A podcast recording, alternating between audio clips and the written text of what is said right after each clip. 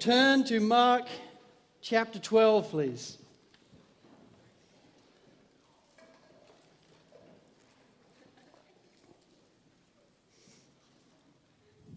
I listened to Riley's two messages uh, just this last week. I was obviously here for last week's, but so jet lagged I can't remember any of it. Um, so I listened to it again, and what outstanding messages they both were in bringing to life God's Word. And this story continues on from them. We're going to read Mark chapter 12, verse 28 through to 34. If you want a title for this message, I've called it Not Far from the Kingdom. It reads as follows And one of the scribes came up and heard them disputing with one another, and seeing that he had answered them well, asked him, Which commandment is the most important of all? Jesus answered, The most important is, Hear, O Israel, the Lord our God, the Lord is one. And you shall love the Lord your God with all your heart, and with all your soul, and with all your mind, and with all your strength. The second is this You shall love your neighbor as yourself. There is no other commandment greater than these. And the scribe said to him, You are right, teacher. You have truly said that he is one, and there is no other besides him.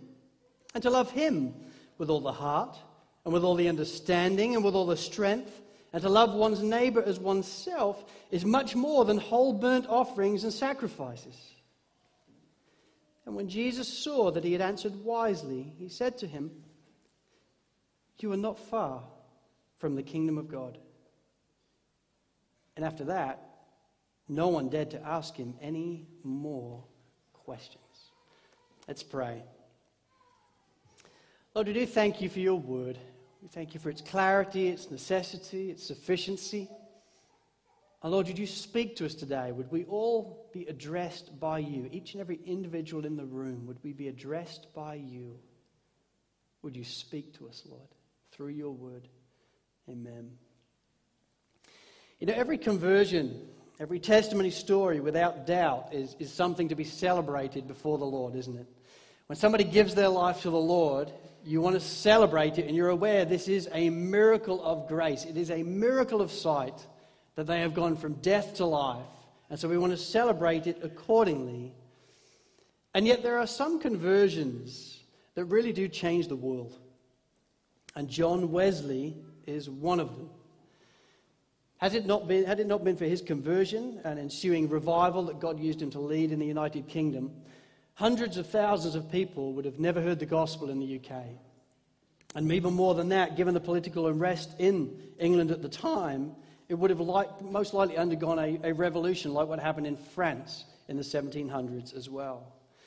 John Wesley then really was a true hero of the faith and used by the Lord to help shape the world of the Western world in the 18th century.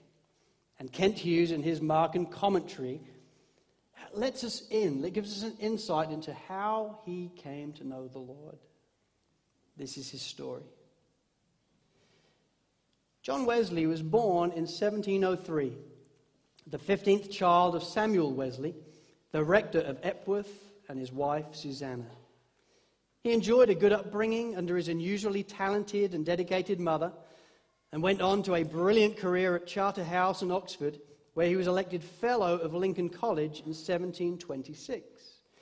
There he served as a double professor of Greek and logic, and after serving on his father's curate on two occasions, he was ordained a priest in the Church of England in 1728. But he still wasn't a Christian at this point. Returning to Oxford, he joined a group of undergraduates led by his brother Charles and the later to be great evangelist George Whitefield, a group dedicated to building a holy life. It was derisively nicknamed by fellow Oxonians the Holy Club. Though Wesley was not yet truly converted, he met with these men for prayer, the study of the Greek New Testament, and devotional exercises. He set aside an hour each day for private prayer and reflection he took the sacrament of Holy Communion each week and set himself to conquer every sin.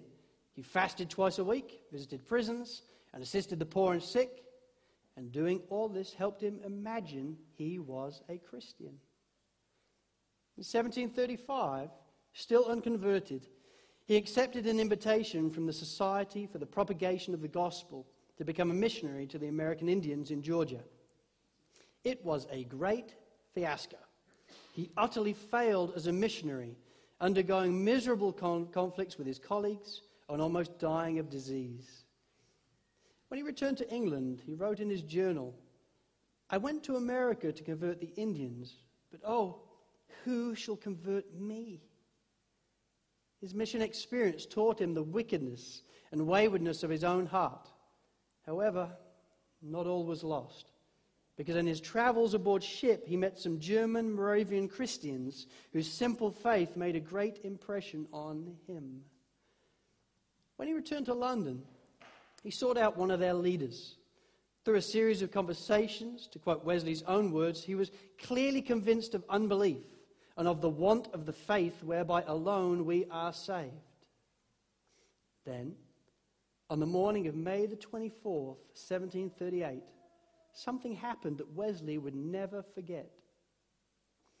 He opened his Bible haphazardly, and his eyes fell on the text in Mark 12, verse 34 You are not far from the kingdom of God.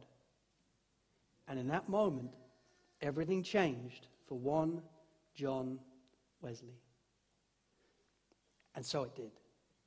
As he encountered God in his word, through that phrase, you are not far from the kingdom of God, it, it radically affected his life and changed his life. Then Kent Hughes, linking it to this text that we have this morning, says this Beautifully, not only in verse, but in setting, of the Lord conversing with a scribe, a lost clergyman of the house of Israel, this text bears remarkable parallels to Wesley's own lostness. And so it does. This text, in verse and in setting, the Lord conversing with a clergyman of the lost house of Israel, bears unique resemblance and parallels to this text we have before us. For in verse 34, we read, You are not far from the kingdom of God. That phrase would go on to change John Wesley's life. That phrase would have a radical impact on this scribe in the text, and the truth is, it can change our lives too, which is why it's here, which is why it's God breathed, because God wants to impact our lives as well.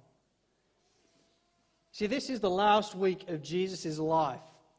Chapter 10, verse 32, we see Jesus setting his face towards Jerusalem. And thereafter, from here on in, he's always on his way to the cross. These are the last seven days of his life. He's going to die on the Friday. On the Sunday before the Friday, he enters into Jerusalem on the back of a lowly donkey. It looks like the crowd are well into it, hailing him as Hosanna, the son of David, giving him all the regalia. There's palm leaves, there's olive branches being put out everywhere. But they don't know who he is. They do this to all the different pilgrims. And so when Jesus gets into the temple on that night, on the Sunday night, no one is there to greet him. There's no fanfare. There's no recognition that this is the Son of God. He's just alone. And then he goes out to the village with his disciples. Well, he goes back to that temple on the Monday morning and he cleanses the temple. Zeal for his father's house consumes him. The temple has always been the place where God encounters his people, where God is worshipped. And yet they had turned this temple into a den of robbers. There was selling going on, there was bartering going on. People were abusing what this temple was for. And so Jesus makes a whip and drives them all out. No one dared tackle him on that Monday. But on the Tuesday, when Jesus then returns to the temple with his disciples, the religious elite are there on the steps to confront him. As soon as he gets close to the temple and begins to go up the steps, the religious elite all come out en masse and they are on form to hit Jesus. They want to throw him under the bus, they want to discredit him, they want to show him to be a fraud and a fake before all the crowds. And so the chief priests and the scribes and the elders have a go first. All this is happening in the temple. And they start to address Jesus, challenging him in his authority. In chapter 11, verse 28, 28 it says, And they said to him, By what authority are you doing these things? Or who gave you this authority to do them? Imagine the scene. Imagine the tension of the scene. Jesus with his band of brothers standing before these guys. They're there en masse and they are addressing him, in effect, saying, How dare you? And who do you think you are? And Jesus discloses them afresh. I'll tell you who I am. I'm the Son of God. And he turns their question on its head, ultimately discrediting them. Well, the Pharisees and the Herodians then have a go. They seek to trap him by talking about Caesar and, in particular, what they should do with money. And so, chapter 12, verse 14, it says, Is it lawful to pay taxes to Caesar or not? Should we pay them or should we not? They'd already lost round one. Another group comes in for round two, and they're questioning him on, you know, why should we pay anything to Caesar? I mean, the Romans have come in, they've overtaken our city, so what are we meant to do? It was the taboo question of the day. And Jesus, Jesus makes it clear to them you know what? Yeah, you're meant to give to Caesar what is Caesar's, and you're meant to give to God what is God's. He completely turns it on his head again. Then come the Sadducees, as we saw last week. And they seek to ridicule Jesus and humiliate him with regards to the resurrection. They paint this ridiculous story of, well, what if this guy dies and then gets remarried? And what if they get remarried again? And then what if they get remarried again? Who's he going to be married to? It's going to be awkward. And Jesus, in his answer, ridicules them and humiliates them. And then this guy, this scribe, steps out the crowd and enters into the scene. Verse 28 again. And one of the scribes came up and heard them disputing with one another. And seeing that he answered them well, asked him, What commandment is the most important of all?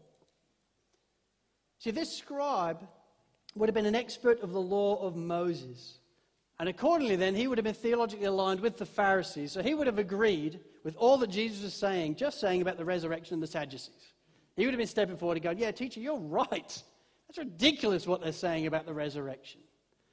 And he's got to question himself for the Savior. There's nothing unusual yet about what is going on here, and yet what is unexpected and stunning and startling is the response of this scribe to Jesus' answer. This is what he says in verse 32 And the scribe said to him, You are right, teacher. In the NIV, it simply says, Well said, teacher. That's crazy.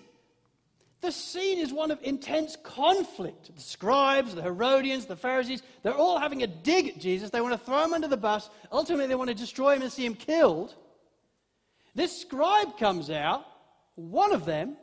Jesus answers him and he says, Yes, that's right. Well done. Everybody listen in. He's right.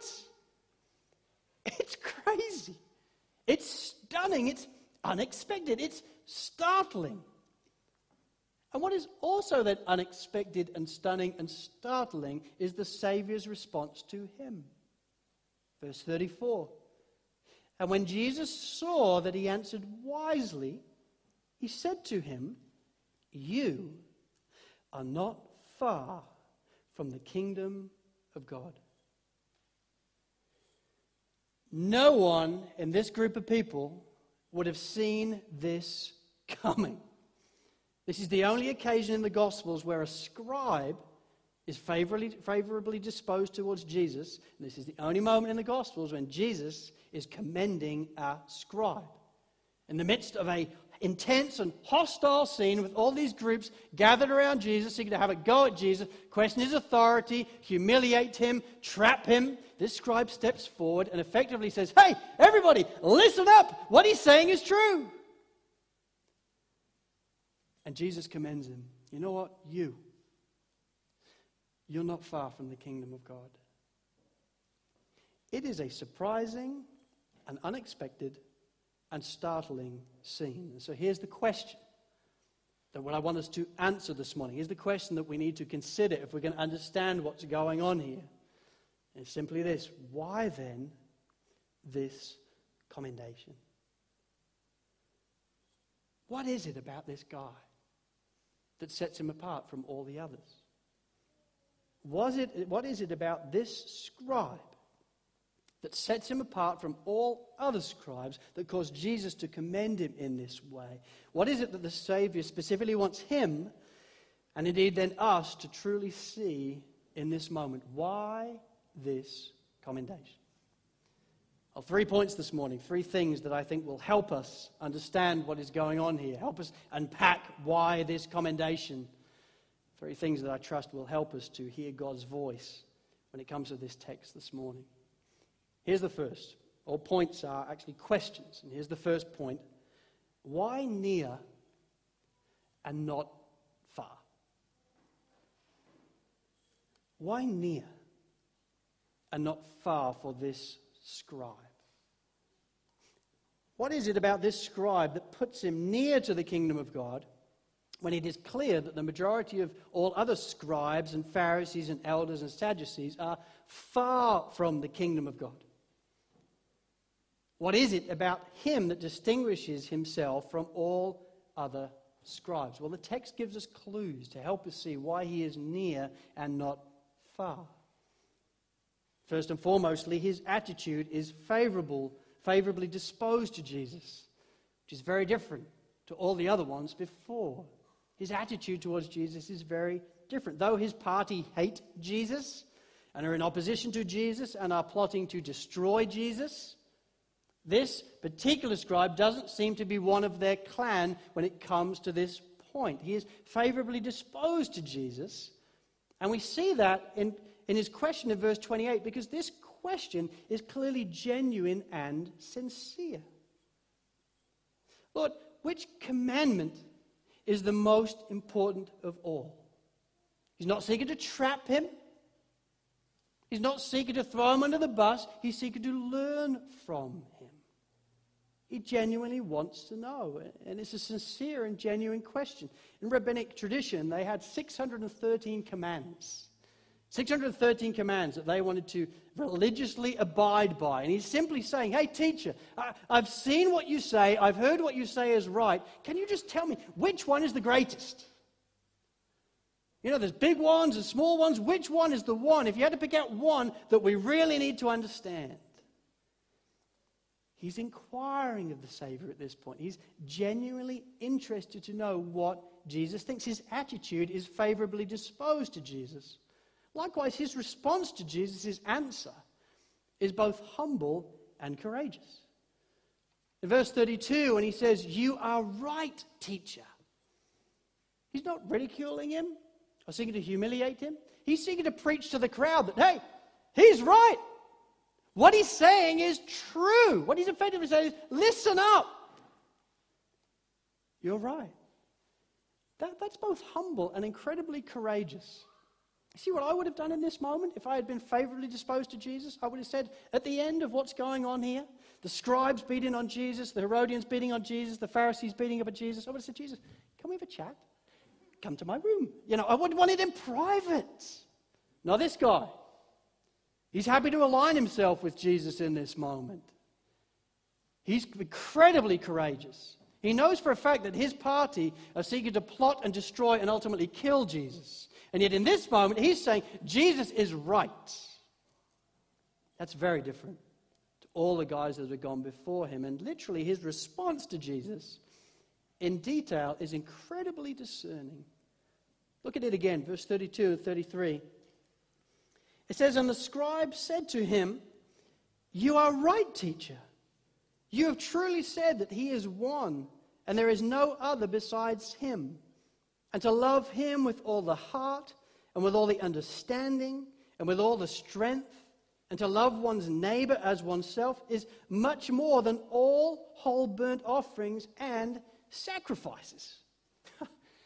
That's a staggering statement for a scribe. A scribe is one who would know the law, understand the law, who would play a part in ensuring that all the sacrifices and rituals are really going on amongst the Israelites. And yet, in this moment, he's saying to Jesus, Listen, you're right. These sacrifices and rituals, they're good, but there's something far better. And that thing that is far better is to love the Lord your God with all your heart, all your mind, all your soul, and your strength. And to love your neighbor as yourself. If you really want to please God, if you really want to be accepted by God, these sacrifices are important, but there's something greater.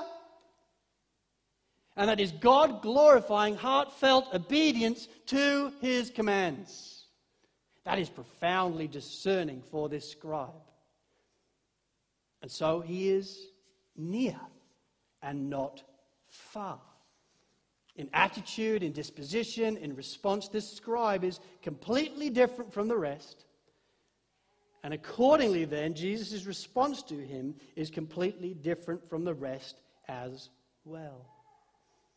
To The chief priests and the scribes and the elders, when they are challenging Jesus in his authority, here's what he says to them. Chapter 11, verse 29 says, Jesus said to them, I will ask you one question. Answer me, and I will tell you by what authority I do these things. He's confrontational with them. He's going toe to toe with them, helping them see what you're saying is ridiculous. To the Pharisees and the Herodians, as they seek to trap Jesus with this question about paying taxes, he says to them in chapter 12, verse 15, But knowing their hypocrisy, he said to them, Why put me to the test? It's confrontational. He's standing toe to toe with them. To the Sadducees, the Sadducees, they're trying to ridicule him. In effect, he has to go back. Because in chapter 12, verse 24, it says, Jesus said to them, is, the, is this not the reason why you are wrong? Because you know neither the scriptures nor the power of God? I mean, imagine that. That is an intense thing to say to them. They're standing in the temple courts. And what he's basically saying is, You are stupid. You know nothing. Says it again in verse 27. He is not God of the dead, but of the living. You are quite wrong. It's confrontational each and every time.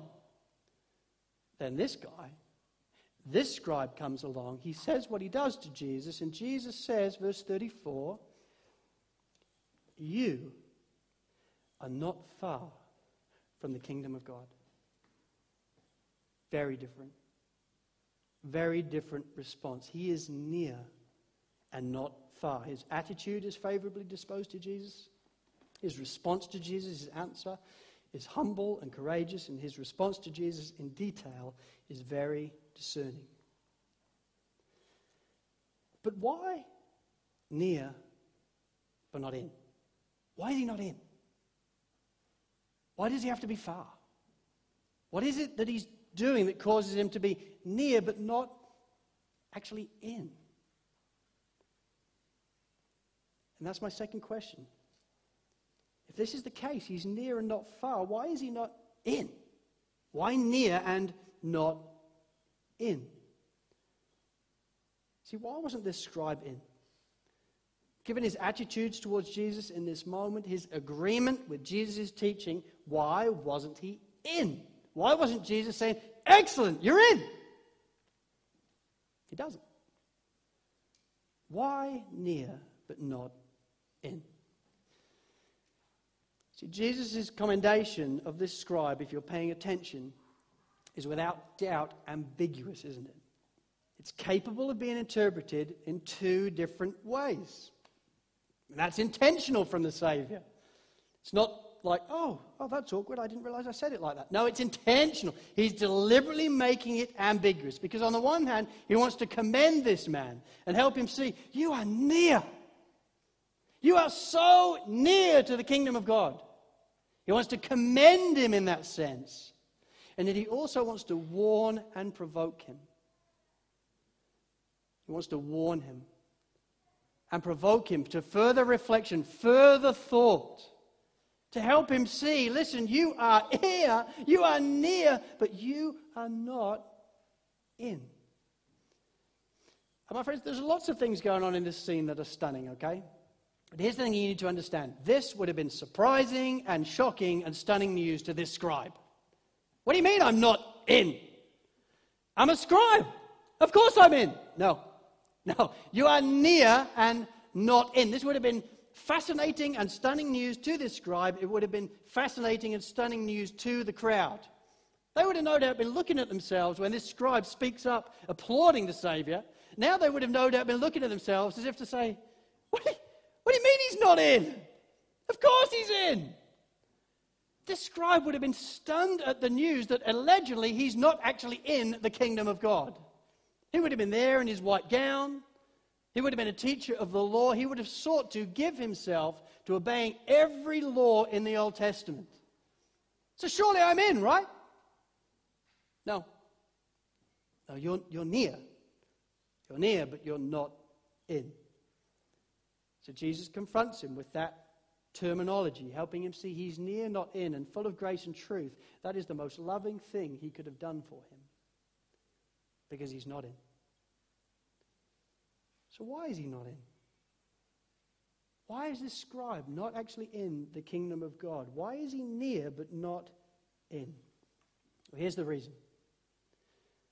This scribe is near because he understands the priority of this command. He's near because his disposition towards the Savior is one of leaning in and learning and seeking to learn the truth of the kingdom of God. He's near because he understands that if we're going to make it into the kingdom, if heaven is going to be our home, then it isn't primarily about just going through ritual after ritual after ritual. It's about truly giving our heart to God loving Him with all our heart and all our mind and all our soul and our strength, and living lives that, that love our neighbors like ourselves. He's near because He started to understand all these things, which would be a profound breakthrough for a scribe. But He is not in, because even now in heart, He thinks He can do it all by Himself. In some ways, He's got it. And in other ways, he's completely missed it. If Jesus hadn't stopped this man in this moment and said, Listen, you are near to the kingdom of God, he would have skipped off and said, Sweet, I know what I've got to do. I've just got to love the Lord my God with all my heart, all my mind, all my soul, or my strength. I've got to love my neighbor as myself, and I'll be in. Sweet, thanks very much. And yet Jesus stops him. No, whoa. You are not far from the kingdom of God. You're near, but you are not in. It is a loving commendation and indeed provocation to this man. William Lane says it this way He says, Both the scribe's question and the presupposition stem from a piety of human achievement supported by the scribal interpretation of the biblical mandates. So true. What that means is simply this he thought he could do it by himself. He realized if this is the standard, great, leave it with me. I'll perform it in my life. I'll do it all. I'll love the Lord my God with all my heart, with all my mind, with all my soul and my strength. I'll love my neighbor as myself. And sweet, I'll be in. I'll be acceptable before God. So thanks for playing. Thanks very much. He doesn't get it. So he's near. He understands the priority of the command, but he's not in because even now he is blind to his sinfulness and his need for a Savior. This has not caused him in this moment to hit his knees as it should do and say, Savior, I can't do it. I'll never be able to love the Lord my God with all my heart and all my mind and all my soul and my strength. I, I just won't be able to do it. Oh, woe is me. Help me. That's what he should have done. But he doesn't. He's near but he's not yet in. My friends, if we're paying attention, I believe in truth this is one of the most sobering and provoking and frightening passages of all of Scripture.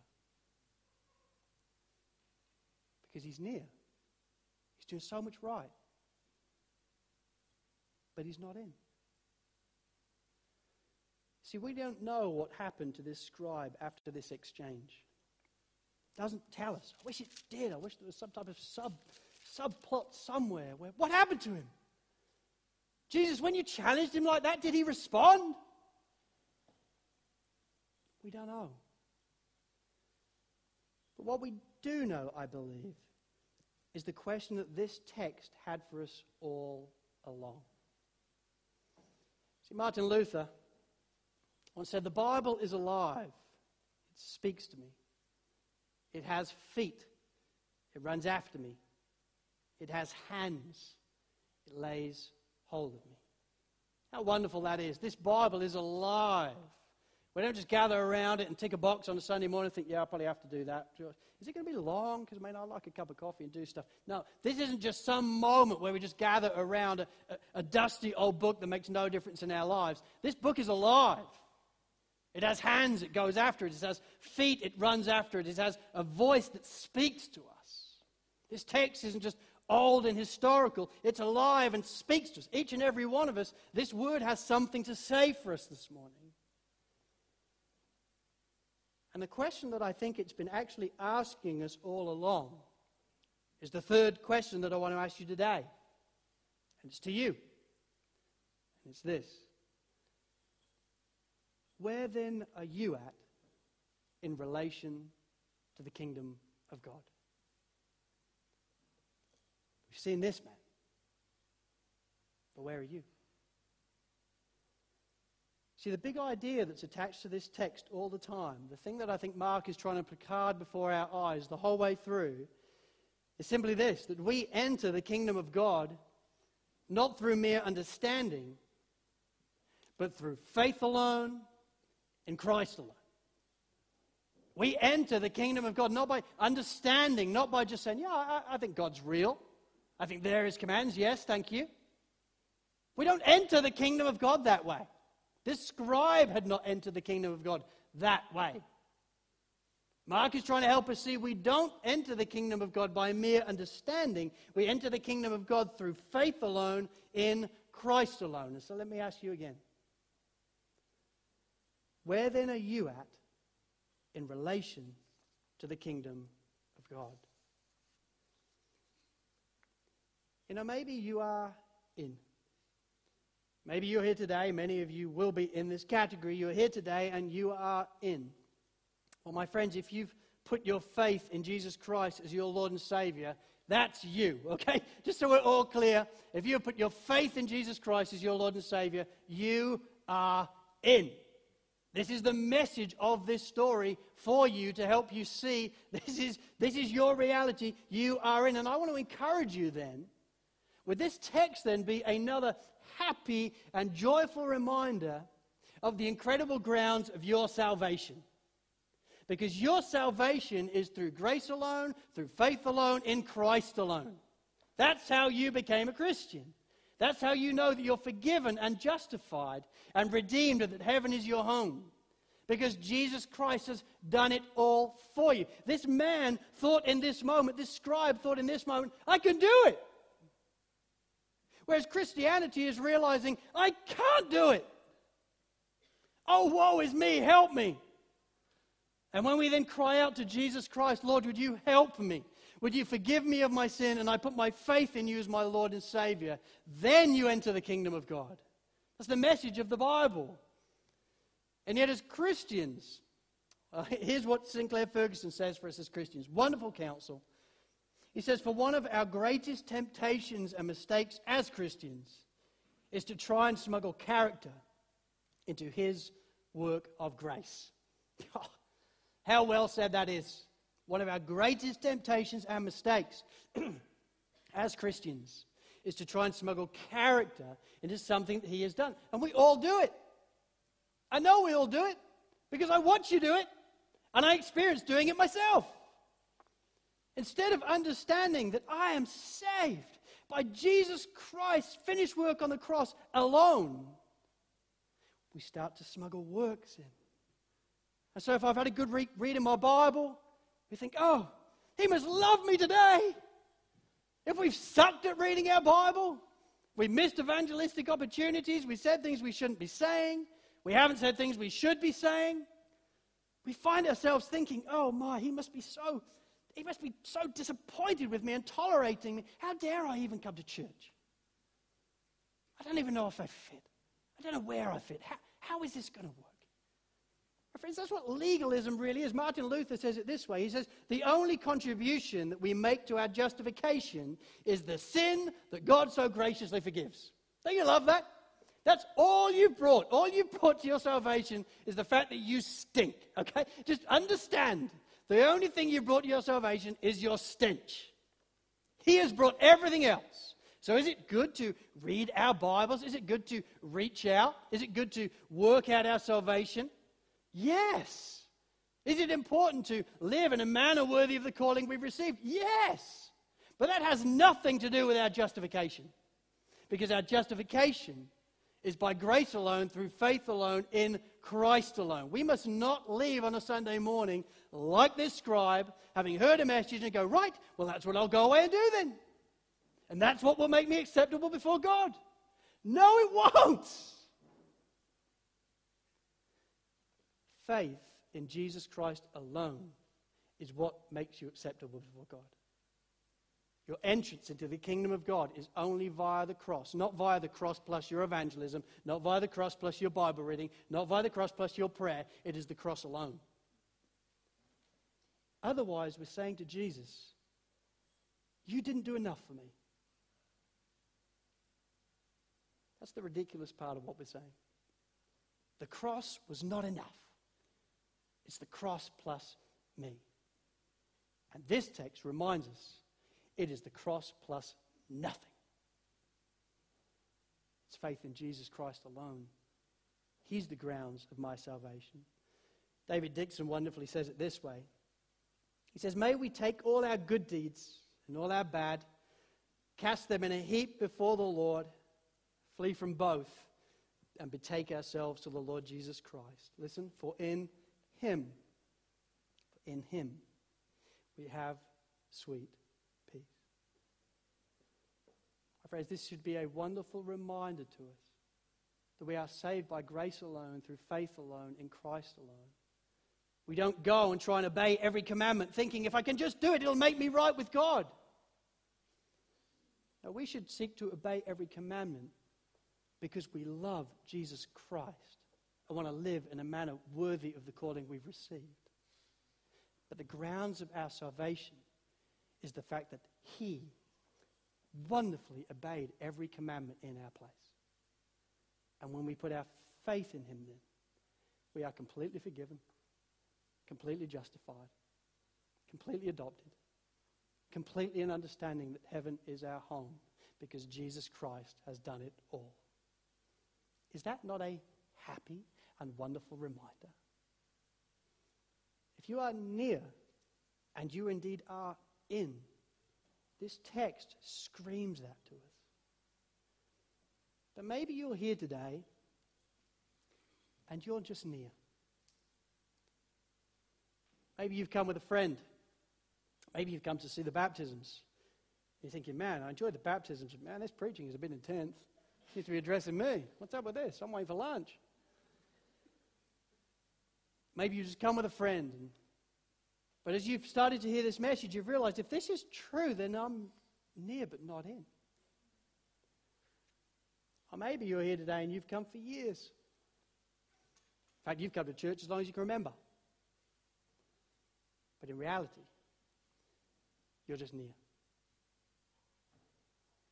My friends, this text is a provocation and a warning and an invite to you come in. Not just appear through the windows or look from afar, but to generally come into the kingdom of God. Because these commands that we read here are not just a standard for some, they're the biblical standard for all. We read in verse 29 Jesus answered, The most important is, Hear, O Israel, the Lord our God, the Lord is one. And you shall love the Lord your God with all your heart. Listen, this is what one day you will give an account before the maker of heaven and earth on. This is what he's going to be checking in on, okay?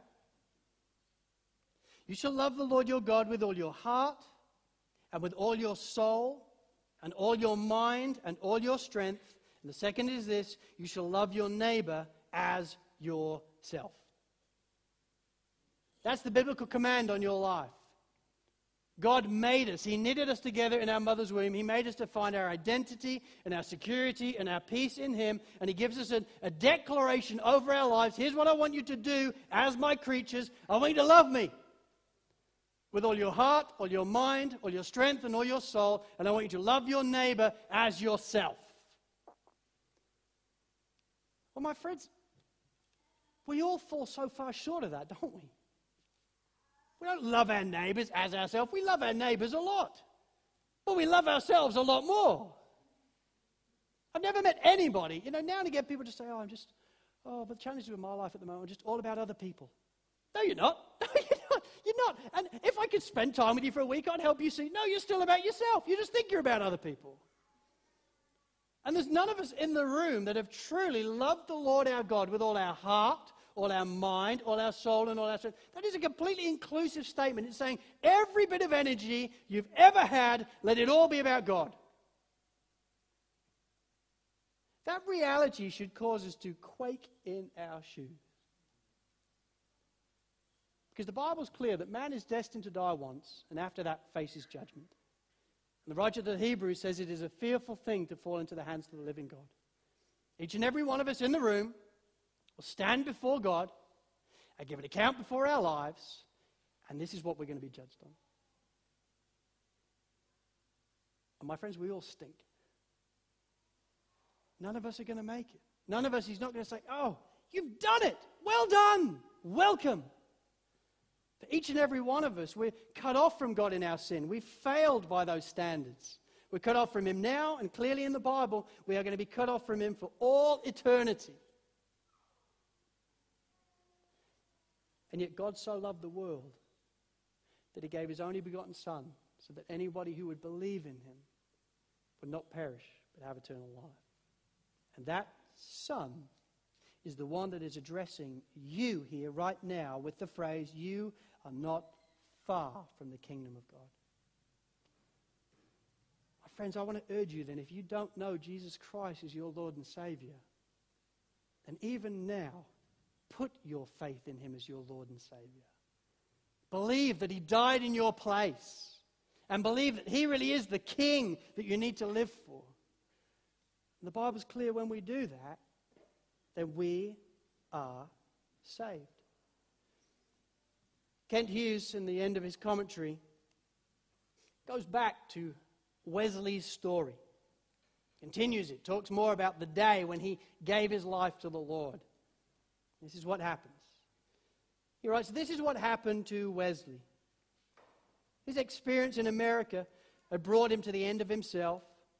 Wesley's honest interchange with the Moravians who witnessed to him brought further conviction of his inner failure.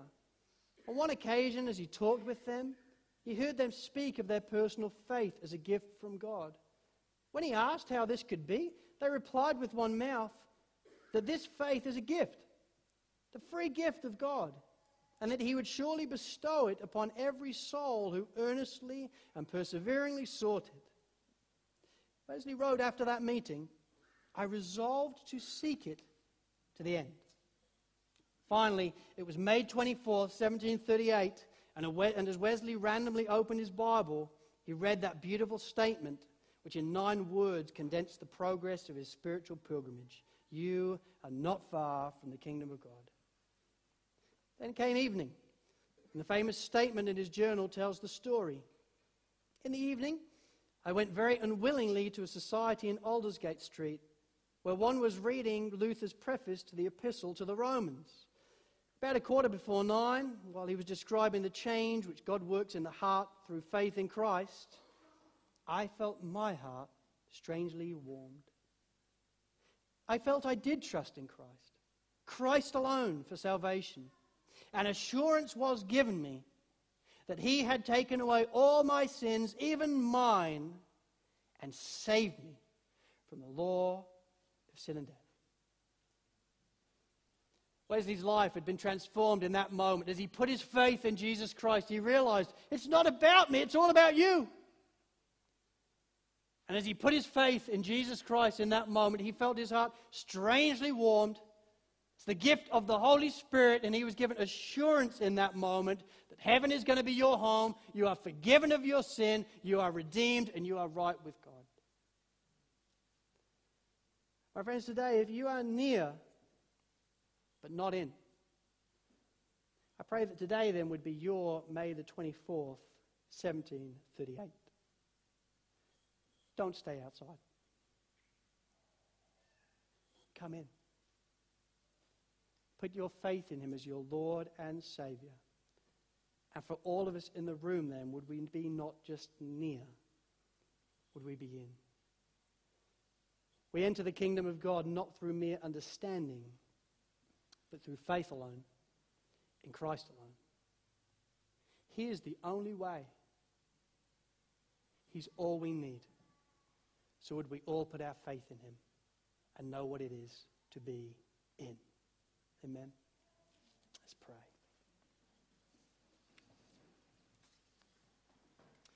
Lord, I do pray in this moment for all those that are near but not in. Lord, I pray, would you arrest their souls? Lord, would you come through the gift of the Spirit and arrest their souls from distraction, from 101 different things they'd rather be doing in this moment, to being addressed by the King of Kings and Lord of Lords. Lord, you can in a moment convict us of our sin and help us see our need for a Savior. Lord, did you do that? And Lord, for all of us, would we be not then near, but would we be in? Lord, I want us to be in I don't want anybody near. Because on that day when we stand before you, there will be no near or in, it will be far or in. It will be away from you or in. I want everybody in. So, Lord, would you quicken our hearts? That may, we may all put our faith in you, make you our King of our life and our Savior. And would we be in? And would it all be your doing? And would all glory go to you?